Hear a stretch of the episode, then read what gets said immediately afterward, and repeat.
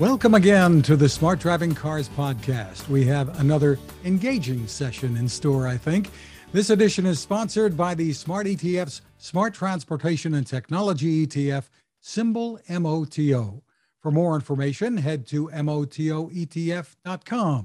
Technical support is provided by CARTS, the Corporation for Automated Road Transportation Safety, a 501c3 corporation.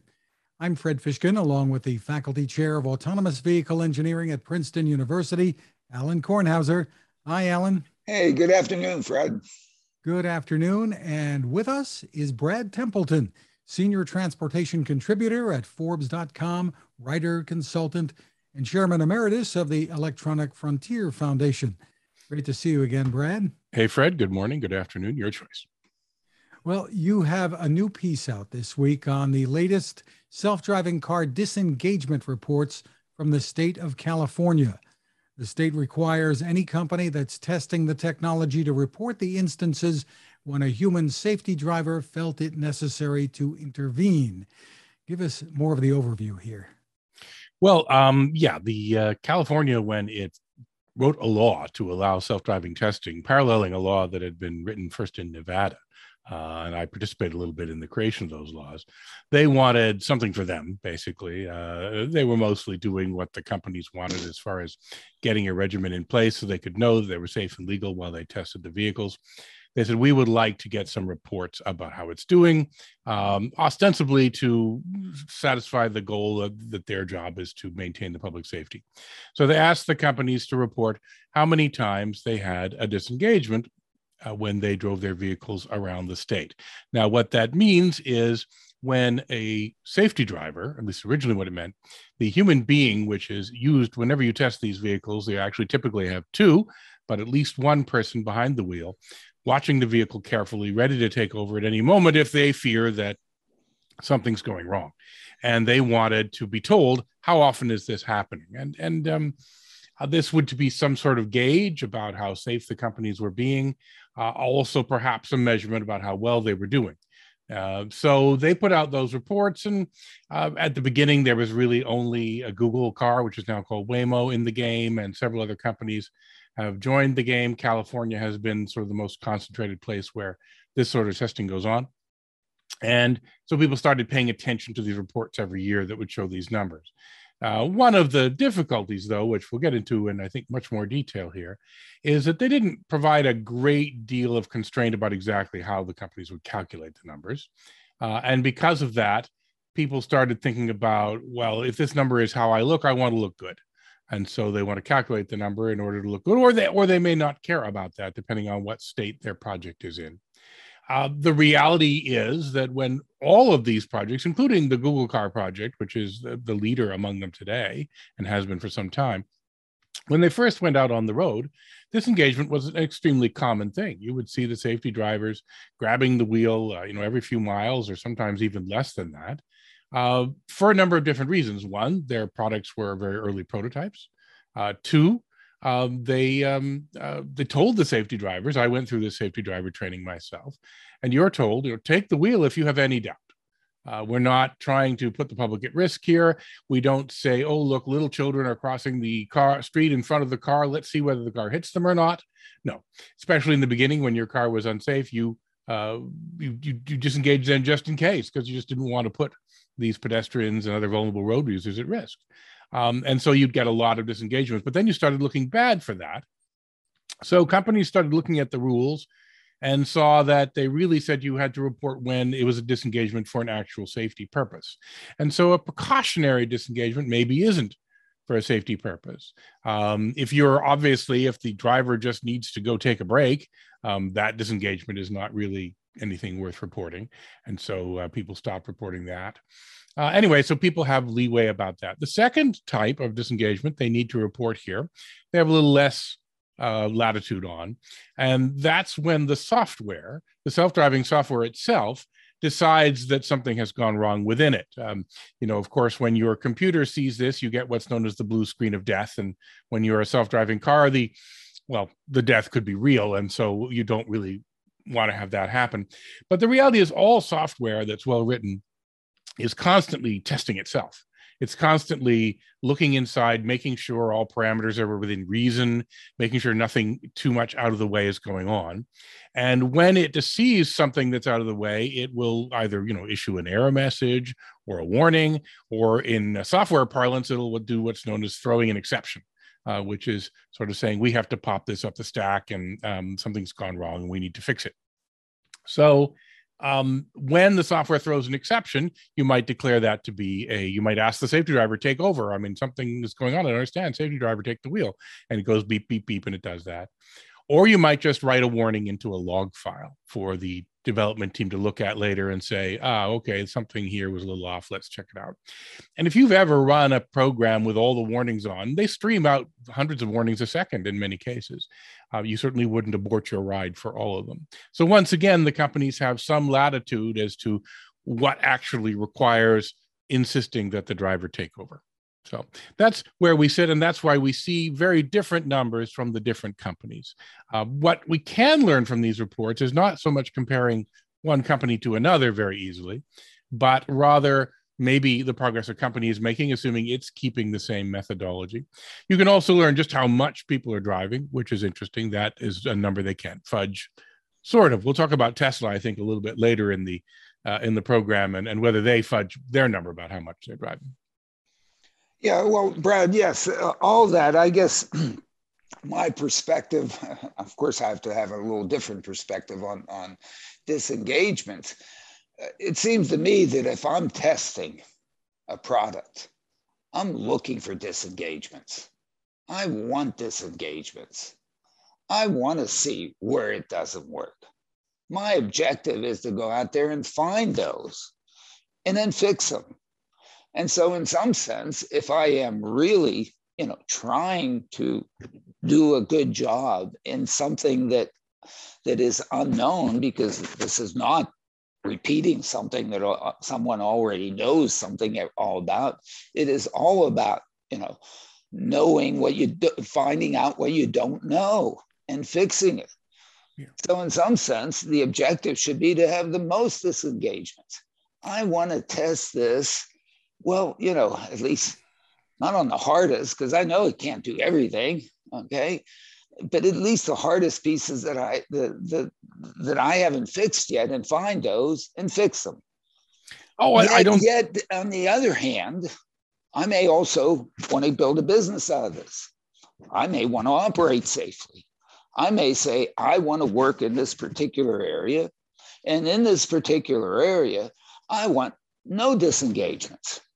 I want to be able to go there and have this thing run without any disengagements because guess what? For me to have a business here, I can't have anybody in there. And so, therefore, if the software doesn't know what to do, then it has to figure out a fail safe way to do it, which isn't called a disengagement. Okay. But my goodness, no disengagements. And of course, not kill anybody. And so therefore, in that situation, I am really looking, but it's it's it's the you have to define where you're doing this because in one sense, in one domain that I'm doing it, my objective is zero. The other domain where I'm doing it, my objective is, you know, somewhat, it's not infinity, of course, because I'll be deluge and say, hell, I don't want to go there. But you, you see what I, how do you, how do you contend with these issues? Well, actually, it's not, I think, much of a dilemma in the minds of the companies in the sense that, yes, the company wants to test. Um, everyone has the goal of reaching the level of what we'd call safe. Uh, people keep arguing about what it means to be safe, how safe you have to be, and also how you measure how safe you are. That's a, that's actually a very a long and difficult topic in the field. Um, the problem is, of course, is the government put a reporting requirement on it, and as soon as it became a reporting requirement, people altered a little bit of what they would say to the public, uh, different necessarily from what they might do internally. Obviously, all the companies that are putting cars on the road and driving them, they're doing it with the goal of finding the problems, improving their system, and reaching this mythical goal of safety, whatever it means to them. And it's even a, a changing goal. So when you put the reporting requirement, you had um, well, you had a, probably an unintended consequence on that, which is to say that yes, the instructions you give to the safety driver are supposed to be you take the wheel if you see any problem. You know, don't uh, don't hesitate. Don't um, see what happens if you think it's a very dangerous thing. Uh, but on the other hand, every time you do take the wheel by mistake, every time it wasn't actually a problem and you were paranoid and took the wheel, you're making us look bad because we have to report that to the government. Uh, so one of the things that I know that Waymo came up with, I believe this is true, uh, is they said we'll let the safety driver disengage, but they built this very fancy simulator, and many of the teams now have built fancy simulators to try their vehicles out in the virtual world, um, you know, the, the metaverse, if you want to call it that. And what they do is if there is a disengagement, they look at what was going on and they program a simulation scenario, a virtual occurrence of that event into the simulator, and they let it run as though the safety driver did not take the wheel, and they find out what happened. And if what happened is I crashed into another car, they say, yeah, not so good. If all that happened was the car handled it correctly, then they don't consider that a safety disengagement because it was not necessary for safety. Um, we have uh, i mean human beings are yeah, like on, this on, too. On, on that on that note i think you're correct brad as waymo did we had dan smith on on our program who described it and and and, and said that explicitly and i think they've reported that so in, in some sense at least with respect to their safety reports they go beyond what they're required to do in california and go and tell us or at least in, within their safety report, try to tell us whether or not exactly what you said was a situation or otherwise. I guess my question is, is why don't all companies do that? Why do they why do they say, hey, okay, they required us to do this. We could actually provide better information out there, put better information out there to the public as to how well we are doing or not doing, and and let people know. Why aren't they why why not? I mean, there, well, there's stock prices, they won't be able to flip. What what's the matter? Uh, the, the the the lipstick on the pig isn't going to look good. What? Talk to me. Everyone has an instinct to want to look as good as they can, so they want to report really? a number. Yeah, I think so. Uh, they, they don't want to tell the truth. Uh, you know, no, no. I mean, so for example, I mean, Waymo is reporting the, the fewest disengagements because they do this. Some of the companies are just reporting every time someone took the wheel.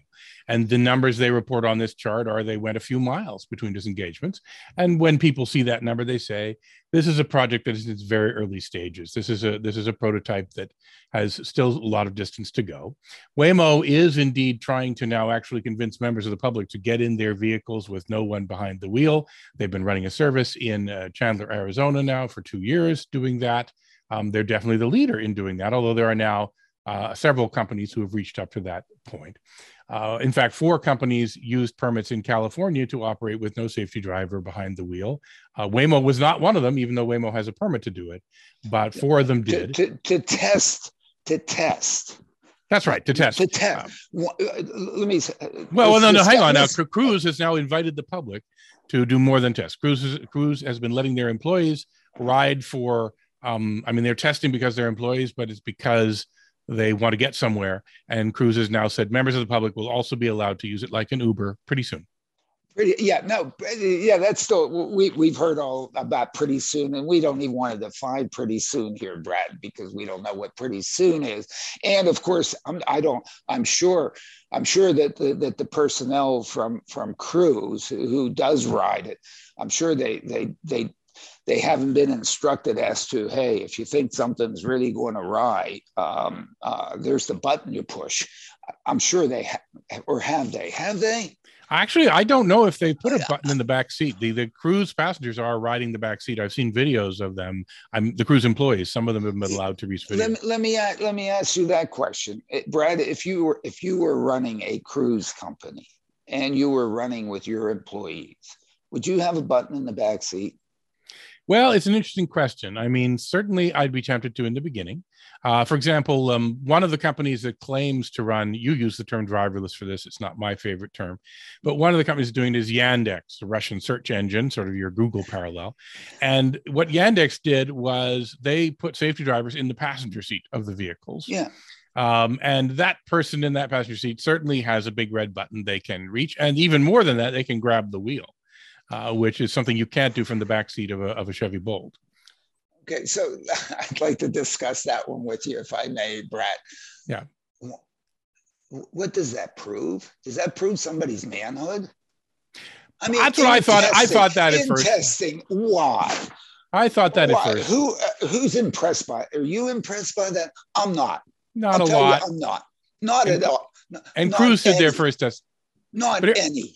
I'll tell you what Not I'm. any. What's no, no. I'll tell you why. It's, it's a little more than not any. It's not a lot, but, but I'll tell you that because companies, the companies do want to keep things close to the vest by and large, right? They're proprietary companies. They Sure, want to.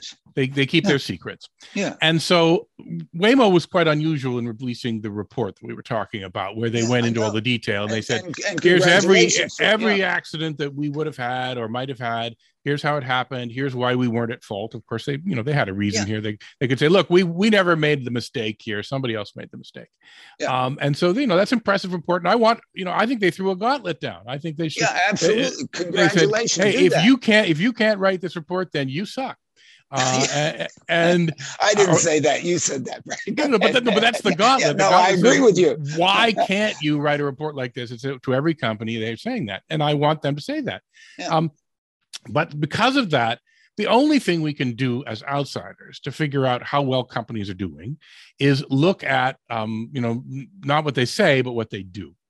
And Absolutely. so when Waymo decided to actually let the public into cars in Arizona with no safety driver in the front, they were saying that we had a meeting, and in this meeting, which we brought all the lawyers into, and we brought maybe the board members into, we presented a case as to why it was safe to do that, why we weren't going to destroy the company Mm-hmm. um, by running over pedestrians in the middle of the street the way Uber did, right? They have to internally, with their secret numbers that they won't let us see, but with their secret numbers, they have to make an internal decision that the lawyers and the board and the executives and the development team all sign off and say it's okay to do this. Uh, and so that is what you the, do. the reward is worth more than the risk from Yes. the perspective of the stockholders, uh, the fiduciary requirements, and that whole ball of wax. Correct. Everybody knows what That's- the reward is. So what we learn indirectly through these actions is what's their own internal assessment. So it's it's our window into how the companies work. So each Right. step along the way, you know, for example, almost all companies will release videos saying, "Here's our car. It successfully did this. It successfully did that." But of course, they you've looked, picked- you've looked at those videos, Yeah, of course. Brad, and I've looked at them, and my goodness, the smoke and the mirrors and I, I don't know. Maybe Yeah. I'm too cynical. But there are I'm two just- two companies that will let any random member of the public make one of those videos, or almost any random member of the public, and those are Waymo and Tesla. And so those Yeah. videos, the fact that they let that happen, uh, well, in the case of Tesla, they so props to them for letting anybody make a video of how their product does. Now it doesn't do very well, so you know it is it's revealing a truth that most companies wouldn't be willing uh, to let reveal. Me, let me let's discuss it. I, I think it's doing exceedingly well. All right, well, we'll, we'll okay? we can it may about. not be well enough. For it depends well for what. Okay? Well, I think you saw You that know, uh, you know. last week or two weeks ago, I released my review of it because I have it in my Tesla, and Yeah. I gave it an F. Uh, Yeah. And it's not even close to a D yet. So uh, a lot of people said, "How could you Yeah, give it an but- F? but- That's not fair." But it, it But uh, but that's another story. But, but it's an F if the objective is for the thing to run around with people in it that are just passengers. That is correct. And uh, and you. uh, there's I a gentle, there's a gentleman at the head of anyway. Tesla who has said that's the objective many many times, and in fact, Oh, he he, said it will this year for the last He- seven years. He, he, he, he also said it. If you, if he also almost said it last night when he was doing his promo of of of, of, uh, of Starship, and and he said there's only two things that, may, I'm so- slightly paraphrasing him. Only two things he's interested in, and going to Mars and full self driving. I mean, I, I went nuts, whatever. But you know, um, Mars, Mars, even more. The very first thing I ever asked him uh, was, uh, since I had run companies, why he and I thought it was crazy to try and run even one, why he ran two, and he, he said he didn't really want to run two of them, and that SpaceX was his favorite baby. But I'm not sure he was telling me the truth. Yeah, Uh, no, and and and look, I mean, if the objective is to provide riders a ride without a human in there, because you're trying to save the labor costs of that you of that uh, uh, entity, which is maybe the only reason to do it. I No, no, no. only- that's that's the third. it's the only reason to do it. That's the, third only reason to do it. Huh? That's the third reason to do it. What's the what, what the name one and two? Yeah. One and two are having a car that can move itself, so it can deliver itself to people, it can recharge itself, it can do all of those, park itself, all of those I mean, things. uh, That's the- that's the- that has value to the that has no value to anybody. Oh, I, Nobody well, we, gonna- we could I do mean, another I- show on that one. Of course we can, but and I, of I'll course- claim I'll claim that has no value to anybody that I care about. Let's put it and, that and way. most people most people would say the number one reason i don't actually think they Okay, mean it but most people say the number one reason you know what they say the number one reason is of course because they're legally required to say the number one reason is safety but but, uh, but, that, that, but that's total bull. And we all know that's total, total. Look, it's if you, no if you pay 50% attention, 50% if you pay attention and I pay attention, and if you behave and I behave, uh, it is going to be a long time before a computer is better than us. Cut it out. i not mean there's people close. there's people Not betting betting a lot of money that you're wrong on that one alan Uh, and they're going to lose a lot of it too. And the only way they're going to make it is if they flip it and put a lipstick on it and flip it, which is the only way anybody's made any money so far. Okay. Nobody, no, nobody, let make money. Nobody's even even gotten revenue. The only person that's gotten revenue is Waymo. How much revenue have they gotten? well actually one of the like companies three one, one, zeros or something. One of the companies I'm involved in, uh, which is not trying to drive on the streets, but drives on the sidewalks Yeah. does deliveries. We've done 2 million deliveries. We announced that last year. Uh, so that's real commercial operations. It's not just a, uh, Agreed, agreed. yeah. There, there is some real commercial operation there, and there is some situations there, and you do some things to make sure that everything is kind of safe. But in some sense, you know, uh, um, um, I don't know. I don't want to think of bicycle delivery guy or gal is safer than you, your stuff, but maybe I don't know. No, in fact, the They- CEO of the they go down- company- they go down sidewalks. I mean, they're like Yeah. crazies, but whatever. The, the CEO know. of the We- company did a, a fantastic demo where um, it has safeties in it so that it won't hit you. So it, we turned them off, and he deliberately had it drive into his small children. Uh, and of course, the small children weren't hurt. So Yeah, yeah. if, no, if, if you'll drive it into your own little children, you you you, know you've got something Yeah, and, and we know how to do that. I mean, you just go slowly. I mean, you know, s- uh, speed is really, uh, you know, the, A- a- the actually and thing. in the case of the starship robot it's it's quite light so Yeah, it- and it is quite light and all those kinds of things. So we know how to do those things. But well uh, but in a Nuro our, our buddies at Nuro they've put an airbag on the front of the vehicle this is something i actually researched a dozen years ago and uh, i no i think it's a good thing uh, it is, it is. a good- volvo did it in um, Volvo, about two years ago. absolutely, yeah, to keep people from going through the windshield and so on, and do it outside and whatever. And that that is a good idea. Absolutely, it's a great idea. Um, but let's see, where are we? We got to. Yeah. I, Yeah, I we- we- we have- I was gonna get- chime Here- in here's, here, here's a guys. shocker we've gone off on some tangents who would have thought Well, getting back to the getting back to these reports, uh, Brad. Anything jump out at you uh, that really stands out from these reports that were released and filed with the state of California? Well, I mean, the most notable thing was Waymo's number dropping a large amount. They previously, this is the the, the questionable number about how many um, disengagements you have per mile, and they were running at about uh, uh, thirty thousand, I think, and they dropped down to eight thousand. Uh, Waymo told me that their primary um, reason for that was that they had uh, released a new platform, a, new complete uh, revision of their sensor configuration and many of their software systems and so they were ironing out the kinks in that. I'm not sure that's the entire truth because it's also true that Waymo moved where it was doing its California operations from mostly what you call easy California, Silicon Valley, where they're based, and a few other places, and focused a lot on San Francisco, which is clearly a more difficult environment. In fact, Cruise for a long time has been saying, uh, we're really the number one because we're trying a real problem in San Francisco, and Waymo's mostly dicking around in um, in, in suburbs. So whether uh, so Cruise might be right about that. Well, it's certainly harder to drive in the city than it is to drive in the suburbs, and so that could be an attribute to that. Cruise itself bumped its number up, and again, if if we don't know because we don't get a declaration, if they're using the same methodology year on year, it means they had a modest improvement going from thirty thousand to forty thousand miles.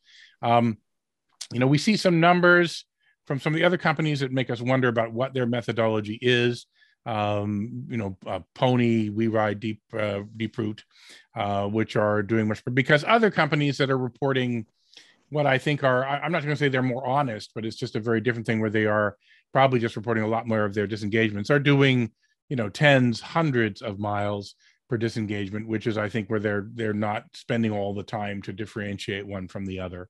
Um, uh, Zoox coming up at about 7,800, uh, but we, we can't really compare company to company very easily with this. One thing you can compare um, in an absolute basis is the number of miles driven, and that's where you get to see just how big the effort is. And once again, Waymo off the charts in terms of the number of miles driven uh, with uh, 700,000 miles, and that's just a fraction of Waymo's miles. They they did far more than that in Arizona uh, and in some of the other places. I think they're operating in 15 cities. Uh, Cruise putting in 138,000 miles, Zoox 85,000 miles. Some of the companies putting in um, very, very tiny uh, numbers of miles 5,000 miles, a few thousand miles. And as we mentioned early on in the program, uh, Tesla putting in zero miles, uh, which creates an interesting question. Well, so before before we get to the to the to the uh, Tesla number, because again, I think it goes. I would really love these folks to put out these numbers, maybe in total as they have, but then break them out and say, here, this is where we're going to be in business. And this is where we're going to do, we're going to test our and provide our disengagement numbers.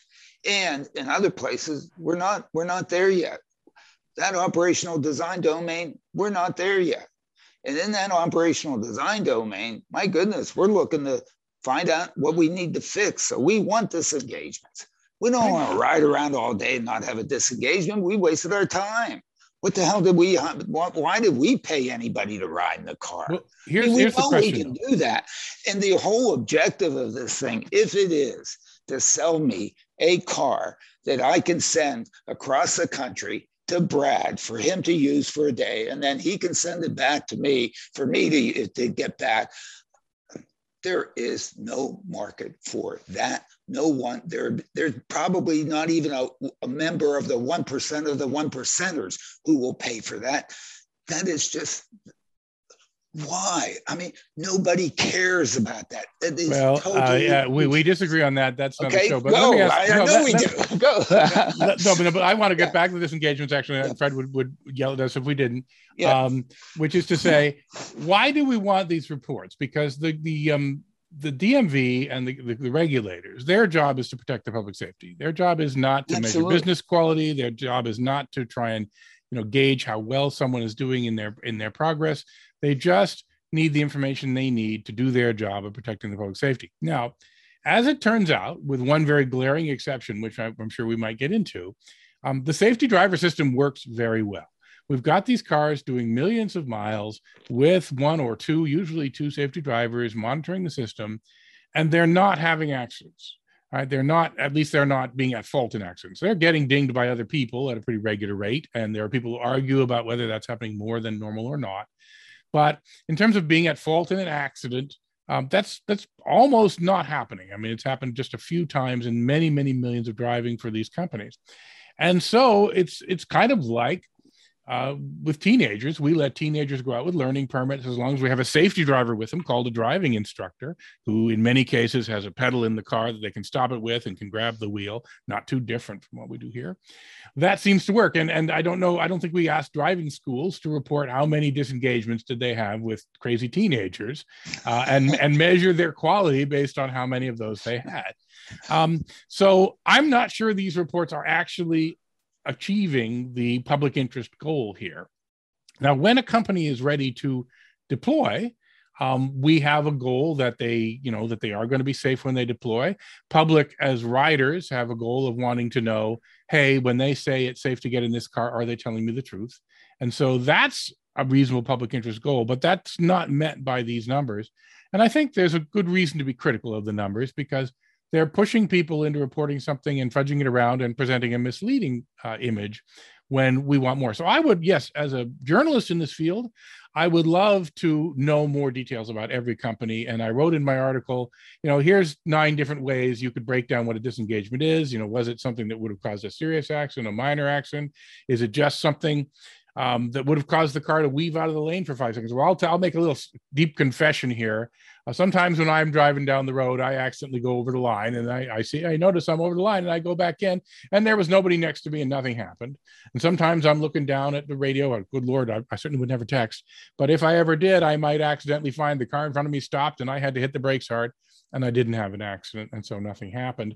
And so those things happen to humans all the time. They, you know, will happen to robots as well without causing a safety problem. We might still want to know about them. But anyway, it would be nice to dig in under the kimono here, but I'm not sure that there's a, a public interest in demanding that companies show us everything under their kimono. And and every time we do demand it, they will work very hard to um, make sure they look good, and so we may not get useful information. Well, let, let me let me just jump in here, and maybe if I have any influence in New Jersey, which I may not, but if I have any influence in New Jersey, you're very big in Trenton. I might be. I don't know. I'm telling you, maybe. But if, if I have any influence in them, uh, uh, folks are, who provide this the business, who provide the mobility, will have to say where are they going to provide the, the mobility and when there's going to have to be an operational design domain we know we can write code to keep the vehicles in that operational design domain i mean if we can't do that i mean we, we're like lost it's not going to it's not going to be certainly not in the beginning hey anywhere in new jersey open season you can go i mean I can I can't drive everywhere in New Jersey. I mean, some places. I mean, well, I had to go into New York yesterday. I mean, you know, driving driving into the Lincoln Tunnel. I mean, it's just and not no thank you. And, and so that's going to have to be de- de- defined. And within that, you, you should just take your volocopter. Yeah. Oh, yeah. Right. Yeah. Let's might, not might go there. The we're not going there. Expensive. I mean, we'll never get out if we go there, Brad. But but within that operational design domain, the, the folks who are going to provide that mobility in there, mobility in there are basically going to have to show that close to zero of these disengagements well show show okay. who and how is the big question uh, and nobody, nobody nobody has an answer for that. There's every different regulatory agency around the world has proposed ways they might do that. Europeans you know they have this long history of type certifications and uh, all the different approaches. Americans have different approaches. The chinese will have different approaches. In jersey i, I hope we don't care. We're going to have our approach in new jersey and we're going to look over i think we're going to look over their shoulder I would say, I, say, I, look, I, and you better divulge because if you're out there provide mobility to the public, for you're going to need to show safe. And if if you if what happens happens in Jersey of what happened in Arizona in the beginning, I guess we won't have this in Jersey. I mean, well, that know, was that was gonna, the famous exception to the uh, effectiveness of the safety driver system. But of course, that safety driver is faced in criminal charges for having watched a movie. Fred well, I disagree with that one too, Brian, because it's not her fault. I mean, well, no, it's, it's, half saw, her fault. The code, half... the code saw her six six seconds before it hit. Oh well, no, it's definitely come not on, that code was no, no. Oh, come no. on, that code was terrible. Of and course, it was terrible. That, it was terrible. Of course, it's terrible, but that doesn't mean it's the code's fault because early prototypes, that's what they do. That's why you have safety drivers. I've been in Google and, car when it did the same thing, not the same perception mistake that the uh, Uber made, but where it, you know, wanted to drive off the road. All the cars, when they're early, are sitting around making mistakes of that order, and that's why there's a guy there or a woman there who is grabbing the wheel, and that's how that system works. If that person doesn't try and watch a movie while they're supposed to be doing their job, uh, absolutely. But if but do you really also take out, out the emer- automated emergency braking system? Do you also go over the, the, the speed of which your operational design domain? You were supposed to be operating at 40 miles an hour. You were going 41. Yeah, that I'm, I'm, I'm perfectly okay with me, that. The code, the, the code. Come on, you can't you, you, you can't write code that does that. Of course you cut can. it out. You can even make code that does rolling stops. Absolutely. and why aren't the folks who didn't write the code very well, somehow trying to explain themselves in a court of law. I don't. I don't. I'm on the. I mean, well, as you know, the, NT, you know, the NTSB investigated them, and uh, and they did go through a lot of, uh, and they you know they made a court settlement. I think you're right. They didn't. They, they got well. In some ways, they got a slap on the wrist. In the other way, they had to shut their project down for a year and a half, and then they had to basically pay Aurora to take it off their hands. Now, and I say, I say that, although Aurora did a very nice uh, SPAC, and so the, the turned out to be uh, okay for them financially. and, and lose 60 billion in valuation. I throw that in there too. However, Okay. let, me- let, let, let me get to the real point we're getting at here, which is which is that it is already illegal to hit things. All right. Uh, the question I ask is why do we need more laws saying it's even more illegal to hit things? No, no, we don't. I don't think Well, we but do. no, you've said you said there there ought to be laws that demand they show that they're safe. Nobody. no, no, not laws. There's going to be oversight, regulatory, well, regu- regulatory, regulatory, regulatory That's a law. oversight. Look, I, I, I don't know. In New Jersey, if you don't put r- uh, rubber tires on your wheels, I don't think you're allowed to ride ride on the on the streets. Somebody looks over and says, "Hey, you're riding on the rims." I, I don't, I, you know, I mean that kind of thing.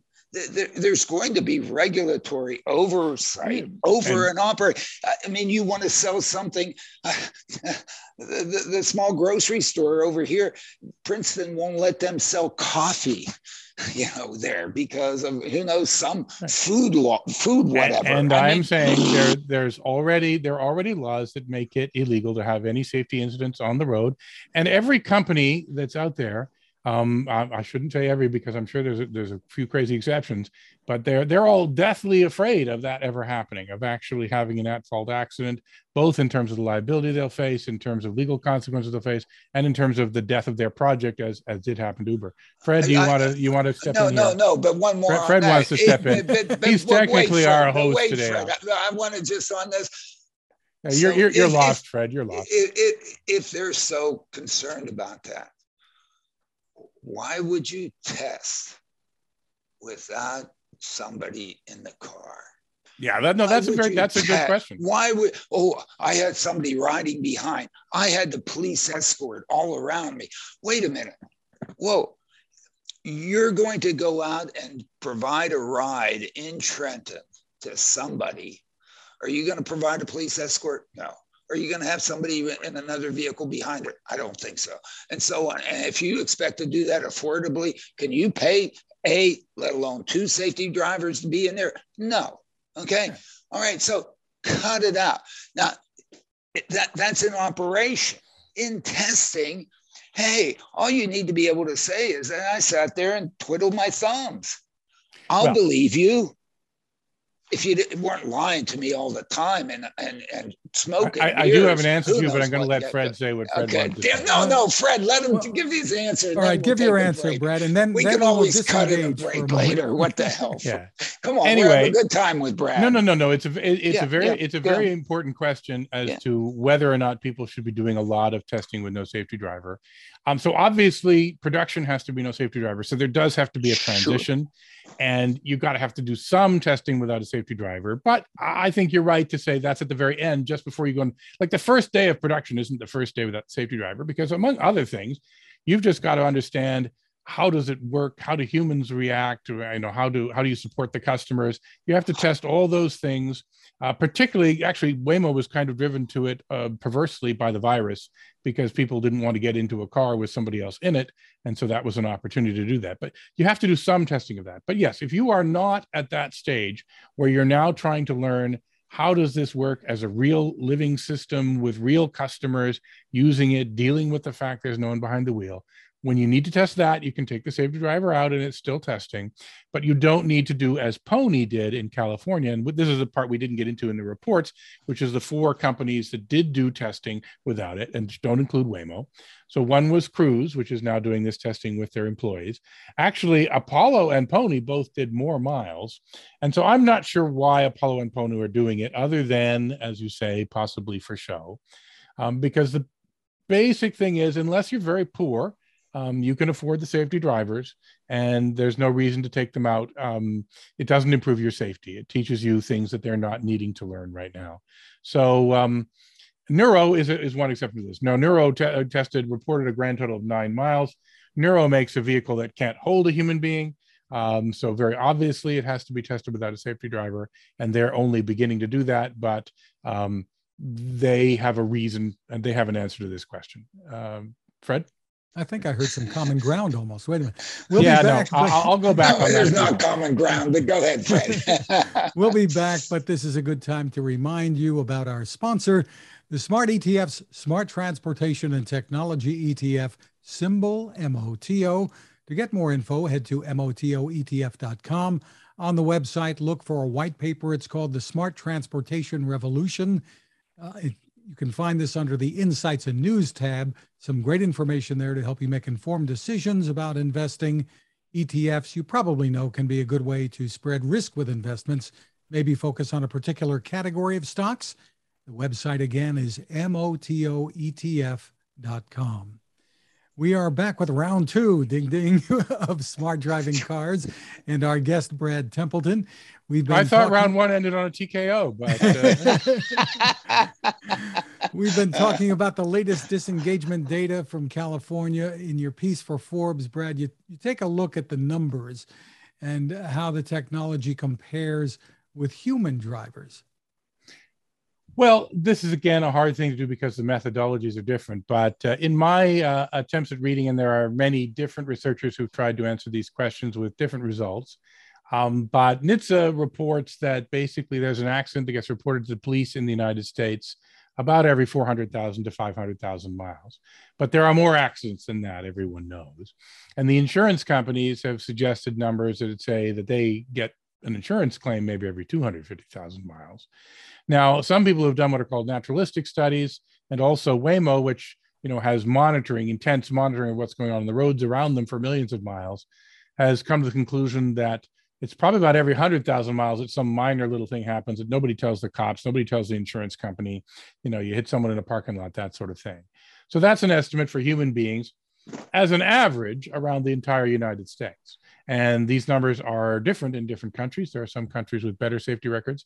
We also talk as well, by the way, and we know much more about injury accidents because those are very rarely hidden, and of course, fatalities, uh, which we hope are never hidden. Fatalities happen in the United States about every 80 million miles, although they happen more frequently um, per mile on city streets than they do on the highway, in spite of the speed, which surprises people. In fact, it might be better if we express these numbers per hour rather than per mile because on the highway you're putting back the miles pretty quickly uh, in terms of the number of hours. So anyway, these are numbers. But I think on that, on that, isn't it, Brad, that also pedestrians are involved and, and bicyclists are involved and pedestrians yeah, yeah, and bicycles the, uh, are, are big numbers. And so you need to filter those things um, out to the, you know, as to it, whether or not you're going to deal what are you talking actually, about? Actually, I mean, the, any, uh, of course, any accident involving a vulnerable road user, you could say is a big number because it shouldn't, you don't want it. Um, but of no, the no, of the great. about forty thousand fatalities, it's around five thousand that happen to the vulnerable road users, which is again uh, way more than you want to have happen. But yeah. it's a it's modest fraction. Um, actually, one of the statistics that surprises many people is about sixty percent of all the fatal accidents, which again are studied much more than others. Sixty percent of those are single car. Right? Yes. Nobody hit anybody. Just somebody ran off the road into a telephone pole. They uh, actually, many people believe that the biggest cause, alcohol, is a major cause, but actually, even bigger than alcohol is drowsiness. Problem is that when they find someone dead at the side of the road, there's no blood test to say that they were sleepy. Uh, but with alcohol, you can test the blood and you say, okay, this guy was was impaired. So uh, these are the numbers for yeah. humans. And uh, I think the other one is that trees are are much less forgiving than than than uh, poles. Yeah. Although, although you know some you know trees, and and, and you know you you'd think you know, that deer would be even less forgiving because uh, they even have uh, some ability. Well, here that's a funny thing. Um, I've hit so I've, many deer. I, I think I've hit seven. Okay, I, well, there's three, we, three in the last 12 months. Okay. So 12, there are 12 million accidents. Insurance companies get 12 million insurance accidents claims a year in the United States, and 2 million of those involve hitting deer. Uh, no, so I mean, it, that's they're, they're that's much more than the. It's, it's actually astonishing. It's a it's, funny. It's a joke I make whenever people say we need to put transponders in all the cars so that they can all detect each other where they're going. I'm saying, no. how are you going to get the deer to wear the transponders? Because it, that's a that's a challenging the, issue. The anyway, three, that's really a tangent. But let's get we we, we talked about the numbers. but the, but the three that I hit, I had no clue I yeah. mean, I, there was. I, I they also didn't have much clue, and they didn't have. No, I. You know, and and it, it's it is.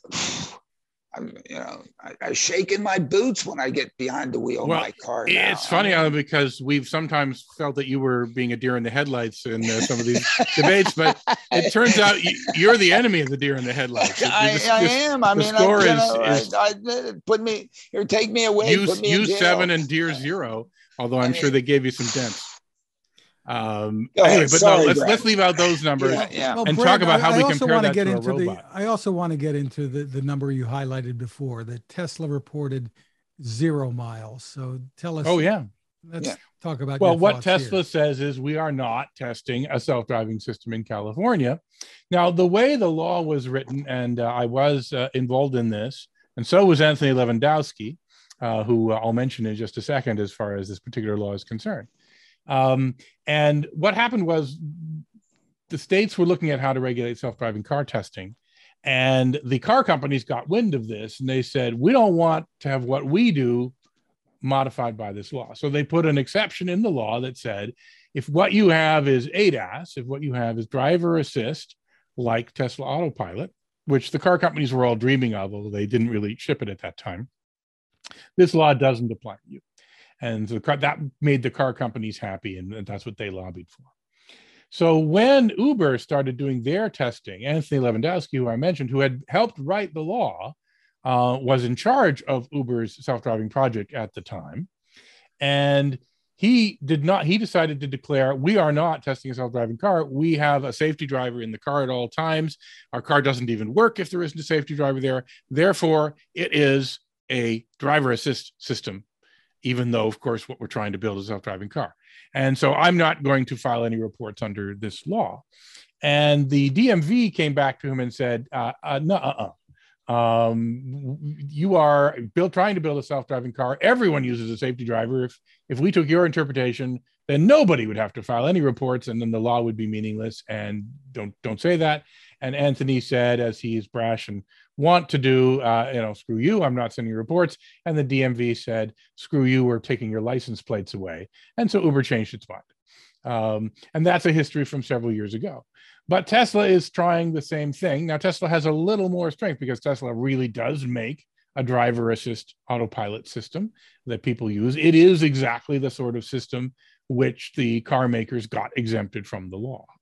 So the, the question is over this new system, this prototype. They call it a beta. It's not really a beta. I've been in, involved in software development for a long time and released a lot of software products, and I know what a beta is, and this is not it. Um, and nonetheless, it's a prototype.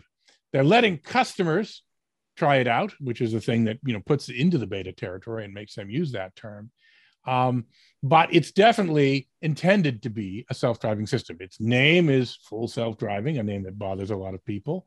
Um, it is constantly promoted by Tesla's CEO that this is going to ship any day now. Probably yesterday, it's going to be shipping. I'll have to check. Did we actually ship it? No, uh, but he he has repeatedly just a week ago, just a week ago, said it's coming out in 2022, uh, and he's made that prediction for many years, and he's uh, been a little late. He admits that, by the way. He says he says I, I, I often get wrong the date, but I, I, I am more often than not right about what's going to happen. And by the way, I mean I'll diss Elon a lot uh, because he does do some some crazy things, but I actually have a lot of respect for him. I think he started way more car and rocket ship companies than all of us combined. Um, Absolutely. and, he deserves um, enormous credit. Enormous and uh, uh, and is and is I will say the greatest entrepreneur in the history of the human race at this point. I don't know, m- m- maybe. Although you know, the Edison was pretty good. I mean, Edison of- Edison is Ford definitely was one of pretty good. I mean, you know, I'm there- not there- saying they weren't pretty good, but they didn't do it like they didn't do it three times. Yeah, yeah, no, Uh, no, yeah, no. I, I don't know. I, yeah, we have to, we have to create a metric, and we have to go. I, but, But that would be anyway, so nice to, to, to to- all yeah, all all yeah. praises to our Lord Elon, but at the same time, he has got a hubris which comes from that much success. By the way, this is just something that happens to people with that much success is that you only got there by being right when everyone else was wrong, and so you start believing it's more and more likely that you'll be right when everyone else was wrong, and occasionally you'll be wrong about that, and occasionally you'll be right about that. Anyway, so so you you you do want some you want the vision. I mean, you you want to be. I mean, look, if we knew what the heck the future was, it'd be boring, and we'd probably there'd be no reason to live. oh, not my, my future. My future's not boring, but. uh, What you know what it's going to be? Oh, absolutely. I'm just not telling you. You, you, uh, know it precisely, and you. I, you I am. I am the world's best futurist. Every prediction I've made that I remember turned out to be true. well, but, but your memory's yeah, not I, so good. I, well, uh, yes, okay. If we use that def, but come on, go. That's the definition everyone uses, by the way. yeah, way. No, I'm the only one who admits that's my definition. No, okay, no, talking I'll about admit the, to that one too, but whatever. Alain, talking yeah. about the future uh, and Elon Musk, he had a lot to say about that last night, didn't he? yep. Yeah, no, I, I, you know, and people like the New York Times and a bunch of people come out and complain about it. He had, you know, yeah, uh, very few answers and so on, and all this stuff. And he's, you know, and he's never right on his dates and so on. Uh, look, that vision. I mean, when well, I guess, I guess I'm, I'm, I'm a, I consider myself a space cadet. You know, I wanted to oh, go to God, Mars. Yes. I wanted to go to Mars. You know, more than 50 years ago and and then and and and and, and Mars you know, wanted you 50 years ago. It doesn't want you anymore. You too. No, it doesn't want me, anymore. You know, I'm done. I'm you know whatever. But it is. Look, uh, uh what he's put together uh, to me, I, I, just shake my. It's just phenomenal. It's yeah, a no, phenomenal was... vision, and and and when he first, uh, when I first heard that he was doing this at the, uh, I think it was his talk at the International Astronautical Federation in Australia, maybe in 14 or something like that. I don't, you know, we can look up the date. I mean, I said, whoa. I mean, that is, that is, that is probably the first viable way that I've ever heard of somebody maybe being able to go to Mars. The, the reusability bit is just, it, mm, what a, you know, what a fundamentally fantastic concept it's that he's actually, now he's going to catch them when they come down. He's he's going to reuse it. He was talking like doing you know who knows how many how many launches per day of the same damn thing. So he went through the the minutes on boost stage, bringing it back, getting it refueled and then launching it again. I mean, you know, it's going to be like going to Newark Airport and watching jets take off. I mean, Yipes. I mean, do you think in, in 1905 or 1908, you know, after the Wright brothers, any of us thought we would be like go to Newark Airport or go to LAX? And yeah, I definitely didn't think I'd go to shoot. Newark Airport. I mean, no, but I mean, come on. It's and if you're going to have visions like that, really, people actually the funny thing. I mean, Elon is, I mean, is finally bringing about because, like you, I'm a I, I'm a child of the '60s space race, and I yes, watched me it. too. Yeah, I watched all, it uh, totally he wasn't, enthralled. But, we are. Yeah. I, I, I had the poster of Neil Armstrong, Mike Collins, and Buzz Aldrin on my wall as a kid. Um, so uh, yeah so that's uh, that's a dream and and actually of course to to have thought back then that 50 years from now there would be nobody ever gone back to the moon there you go yeah I went no, to watch. to say something so the camera focuses on you. oh, it didn't focus. No, whatever. I still, I still go out in my, I still go out in my front yard every time a rocket launch goes up, and I watch it. I watch it from my house. It's. Uh, oh yeah, uh, I mean, you get to live there. I, I've only, I only saw one. I've only seen one launch. That was Apollo 11.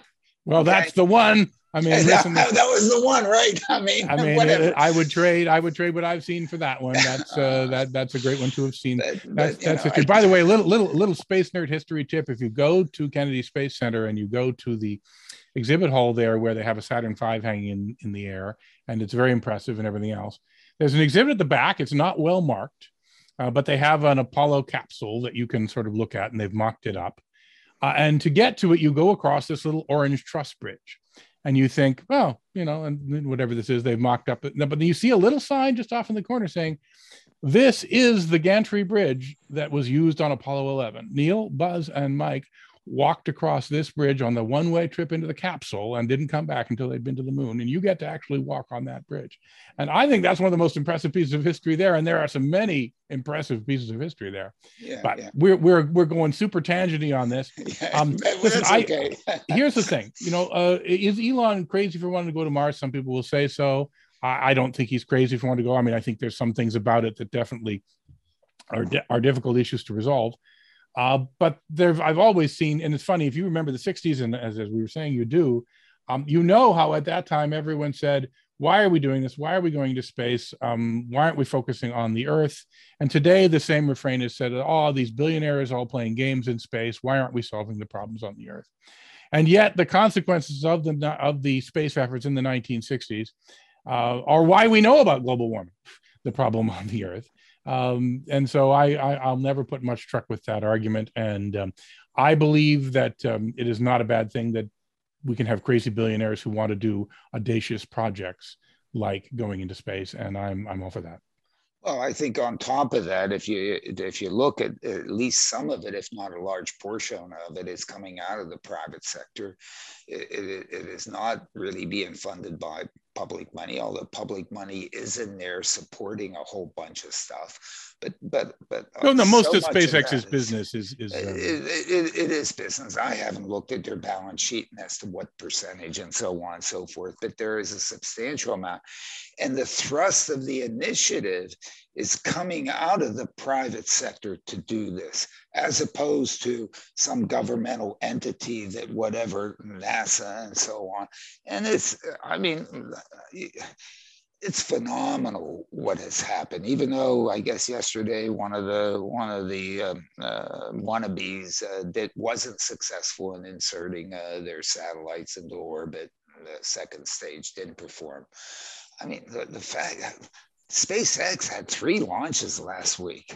You know, yeah. brought back. I mean, three in a week. One company. I mean, who is? I mean, and and this is and and, and for some and, and I don't know. I have uh, I have an essay I'm going to write about about why Elon is great, and, and I write a lot of essays about what he's doing is stupid. So I got to write one about why he's great. And um, but uh, the term I'm going to use for him, which is a term he'll understand because, like me, he's uh, part Canadian and that he uh, he at least he uh, did his South his, African, right? No, he grew up in South Africa. Then he moved to Canada, did his education there, and then he moved to the United States for his entrepreneurial efforts. So he's got the three countries to claim.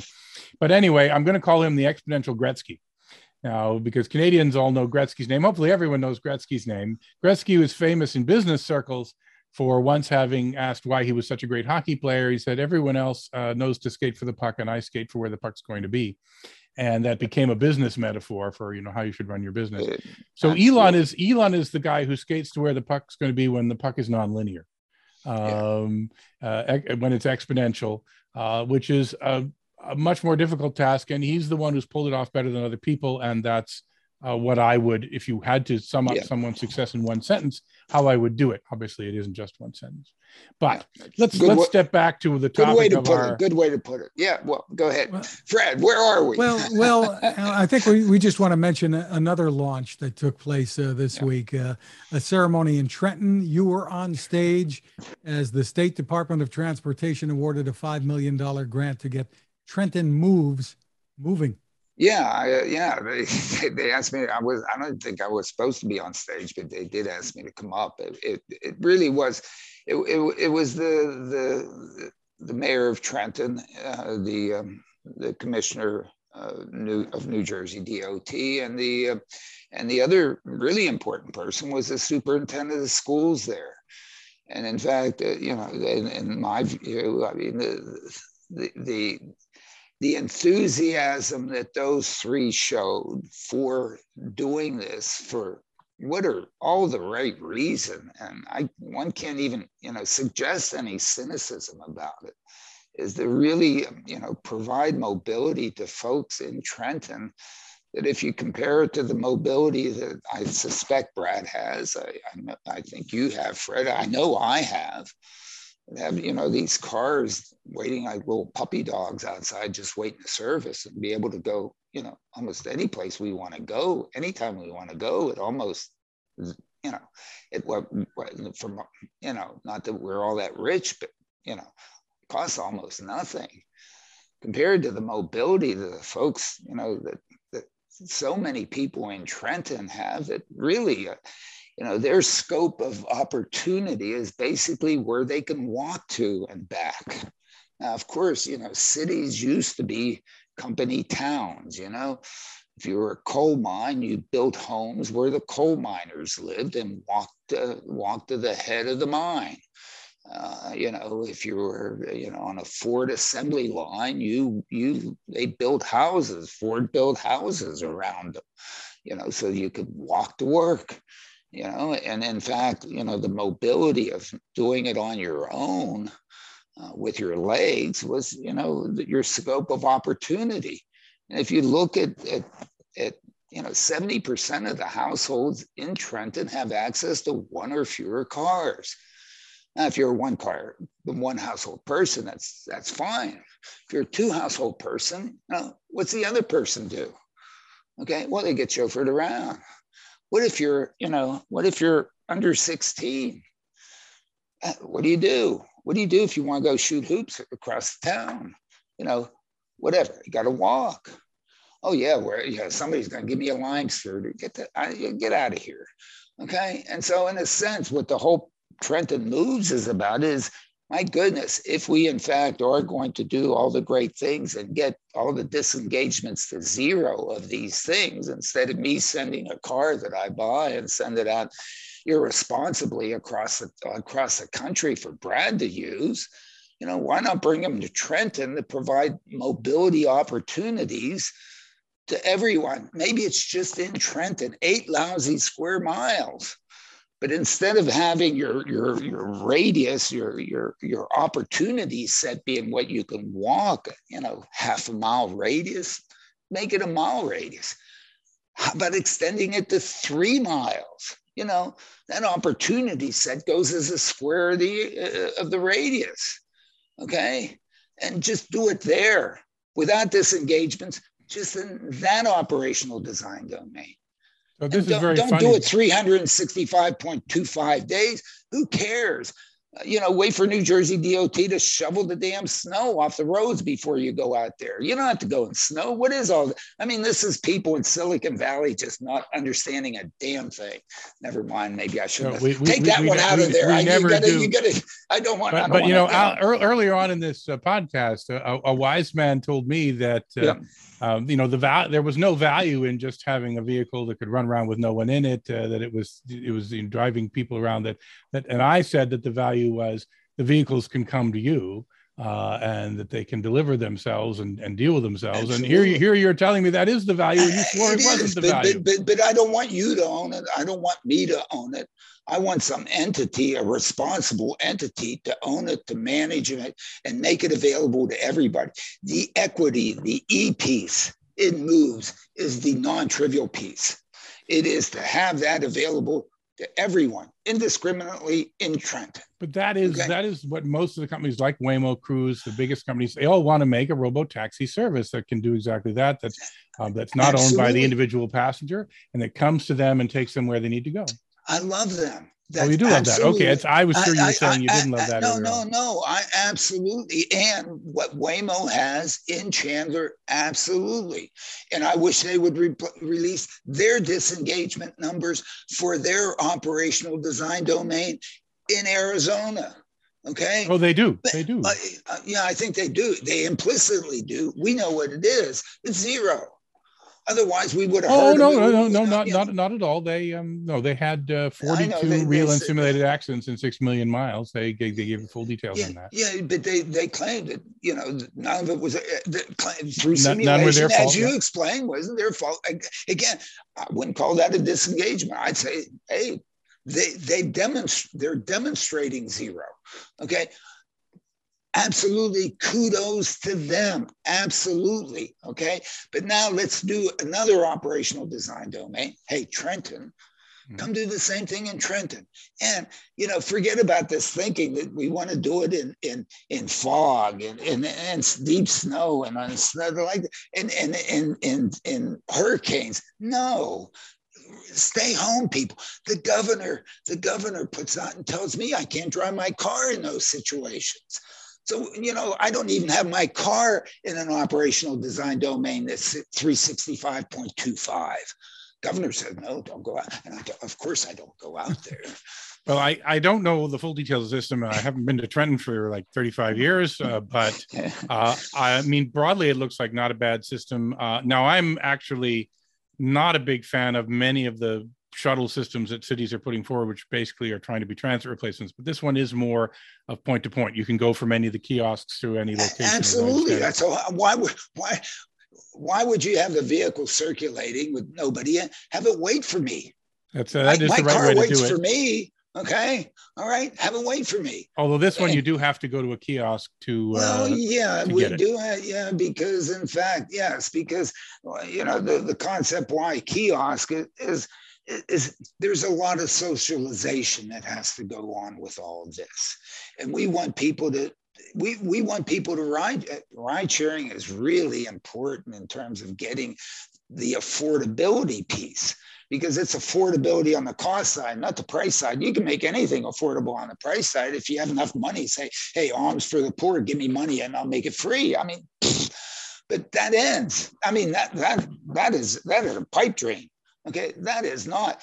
But if it's affordable on the front end, on the cost side, then oh my goodness, I don't have to provide all that much subsidy to make it so that some people ride free, some people Well- pay pay market prices. Hey, Waymo, you can become rich here. You can you can offer such good service that you can charge me market price, and you make it so good. I'll pay, maybe I probably won't, but uh, you know I'll pay it, and you can make money. Uh, Okay. yeah, I mean, I don't think Waymo's. I mean, Waymo could exploit that. Um, of course, most transit systems operate at very poor fare box recovery. Um, so No, this is not this is not a most transit system. This is a new transit system. Okay. The old transit system, I mean, you know, old transit system used to be drawn by horses. Well, we could do another. We could do another program about where I think transit gets to go, which is, I think, a very exciting place. Uh, but it's very unlike the transit today. And and this system in Trenton is actually closer to that than most other things. So that's a plus. We would like we would hope to make it in Trenton like the system like you would like to make. That in fact, it's like an elevator. Okay. And in fact, you show up at there and it sort of tells you where to stand. And then it tells you that the third one coming is the one for you to get on. And you get on, it takes you. Well, I go I go further and I say it's possible to make a transit system that provides basically 95% of the benefit of private cars, uh, but also maintains uh, actually more than the current benefits of public transit, which is a win-win for everyone. Other people doubt me; they don't think No, that's, I- that's, that- I- I that's agree doable, with but you. I, I I- believe it can happen. I agree with you. That's exact. That, that it's exactly what we're trying to do. What we, what I don't know, whatever influence I have, is trying to do in Trenton. But the best the best way to get people to use transit is to make it match the car, which right now they will spend five times as much money buying a car than they would take to ride transit. And that's because they want what the car gives them. And so Ex- that's and, and and you know what that that 90 you know what that 95% of a car looks like to somebody who can't afford a car it's that's like a gazillion percent better than what they have and Yeah. guess what they're going to do they're going to love you for it Of course. and they're going to appreciate it and they're going to be able to to to improve their their lives and they're going to be able to basically raise themselves if we call it raise themselves out of poverty they're going to be able to do it oh my goodness Well, all you've got to not do is that all you've got to do is get Elon Musk excited about Trenton, and that'll solve your problem. I think. Well, we're working on that. So, absolutely and we want to tell people what? to he should ahead, Alain. Yep, absolutely. hey And there, know, there is a link. There on, is a link to the video, Alain, uh, on the the latest Smart Driving Cars newsletter that people can check out what took place at this event. And of course, there's going to be a lot more on this at the upcoming Smart Driving Cars Summit this spring in May.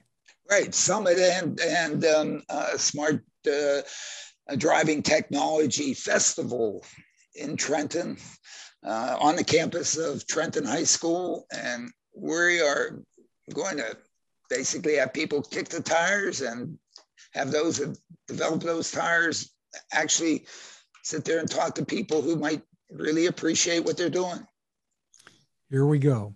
Well, we want to thank you, Brad, for being with us. Really appreciate your time. Terrific discussion. Yeah, fun. Always fun. No disagreements whatsoever. we, And we uh, don't have any we don't we- have we actually and, don't uh, we actually don't and and as sedate as ever. So yeah no hey again thank you brad it's always it's, look uh, this is this is this is a tough business And it's and you look at the amount of money that's been invested in this business it's what 200 billion i don't know what what, what number you put out there brad it's something like that it, it, And, it- know, it's a lot. big. It's a lot. And it's about time that we deliver some society, some real societal benefits of this. I think we're going to Uh, get that, and and unlike most people, I don't even think we're that far behind schedule. I mean, uh, I there's a there's a lot of people who said, "Oh my God, they all told us we'd get these things in 2020, and then it's now 2020. We don't really have them."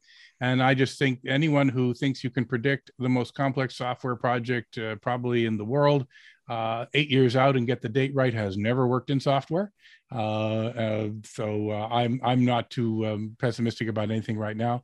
Um, you know, obviously not everything has played out as uh, as we would expect, but I think there's still good reason for a lot of optimism about where things are going to go. By the way, I'll put in a plug that I've started uh, making a YouTube channel, uh, making some videos. So um, please send me some subscribers uh, because the um, YouTube gets nicer to you if you uh, if you get some subscribers. And I've got some videos about uh, Tesla. I've got some videos about self-driving uh, of all sorts of things. Just a few right now, but please check it out. And you know, I think I'm supposed to require to say you smash the like button or something. Don't smash it, you because if you break it, no one else can like the videos. But I hope people enjoy them. Yeah, Brad, mm-hmm. we're happy to, to promote that because we, we really want you to be successful on that. The more information, the more good information we can put out here is is is is really good. I think your articles benefits are, everybody. spot so look, look for Brad Tem Robocars yeah okay and we'll, we'll, do that and we do do appreciate that. And um, and, and seriously um, i'll even throw on top of on the timeline the key piece and, and our challenge in trenton is is is hopefully not the technology it's the sociology. It's to get get the people the customers acclimated to the technology. I mean, it's we New Jersey. We don't know anything about this. We, we're not we're not Silicon Valley that gets to see this and whatever and so on and so forth. We're just back here in the in the backwaters of New Jersey, and and and to to get people customers acclimated to a a a product. I mean, takes some amount of time I don't know which product has come on the market that all of a sudden, hey, everybody ran and bought it. Maybe hula hoops or something, or you know, what was it? Uh, I don't know, pet rocks maybe, but you know, real things. It takes a while, and I think if if one's going to have customers to this mobility system, which I think is what's there, um, one now has to start really looking at the customer, not the joyrider, not the not the the one who wants. It. We can get we have Six Flags here. We can go to Six Flags and. Oh, my uh, my self driving taxi has arrived now. So okay. Uh, well, we want we want to thank our sponsor, the Smart ETFs, Smart Transportation and Technology ETF. The ticker symbol for the ETF is MOTO, and more information is available at motoetf.com. Technical support is provided by CARTS, the Corporation for Automated Road Transportation Safety, a 501c3 corporation. You can find us at smartdrivingcar.com on Anchor FM, Spotify, TuneIn, Apple, Google, Spreaker, Amazon, wherever you get podcasts from. Your smart speaker can play us too. You can find my tech reports at techstination.com. I'm Fred Fishkin along with Alain Kornhauser. Thank you for listening or watching, and please stay safe. Thank you, and thank you, Fred, uh, Fred and Brad. Really, uh, really enjoyed it.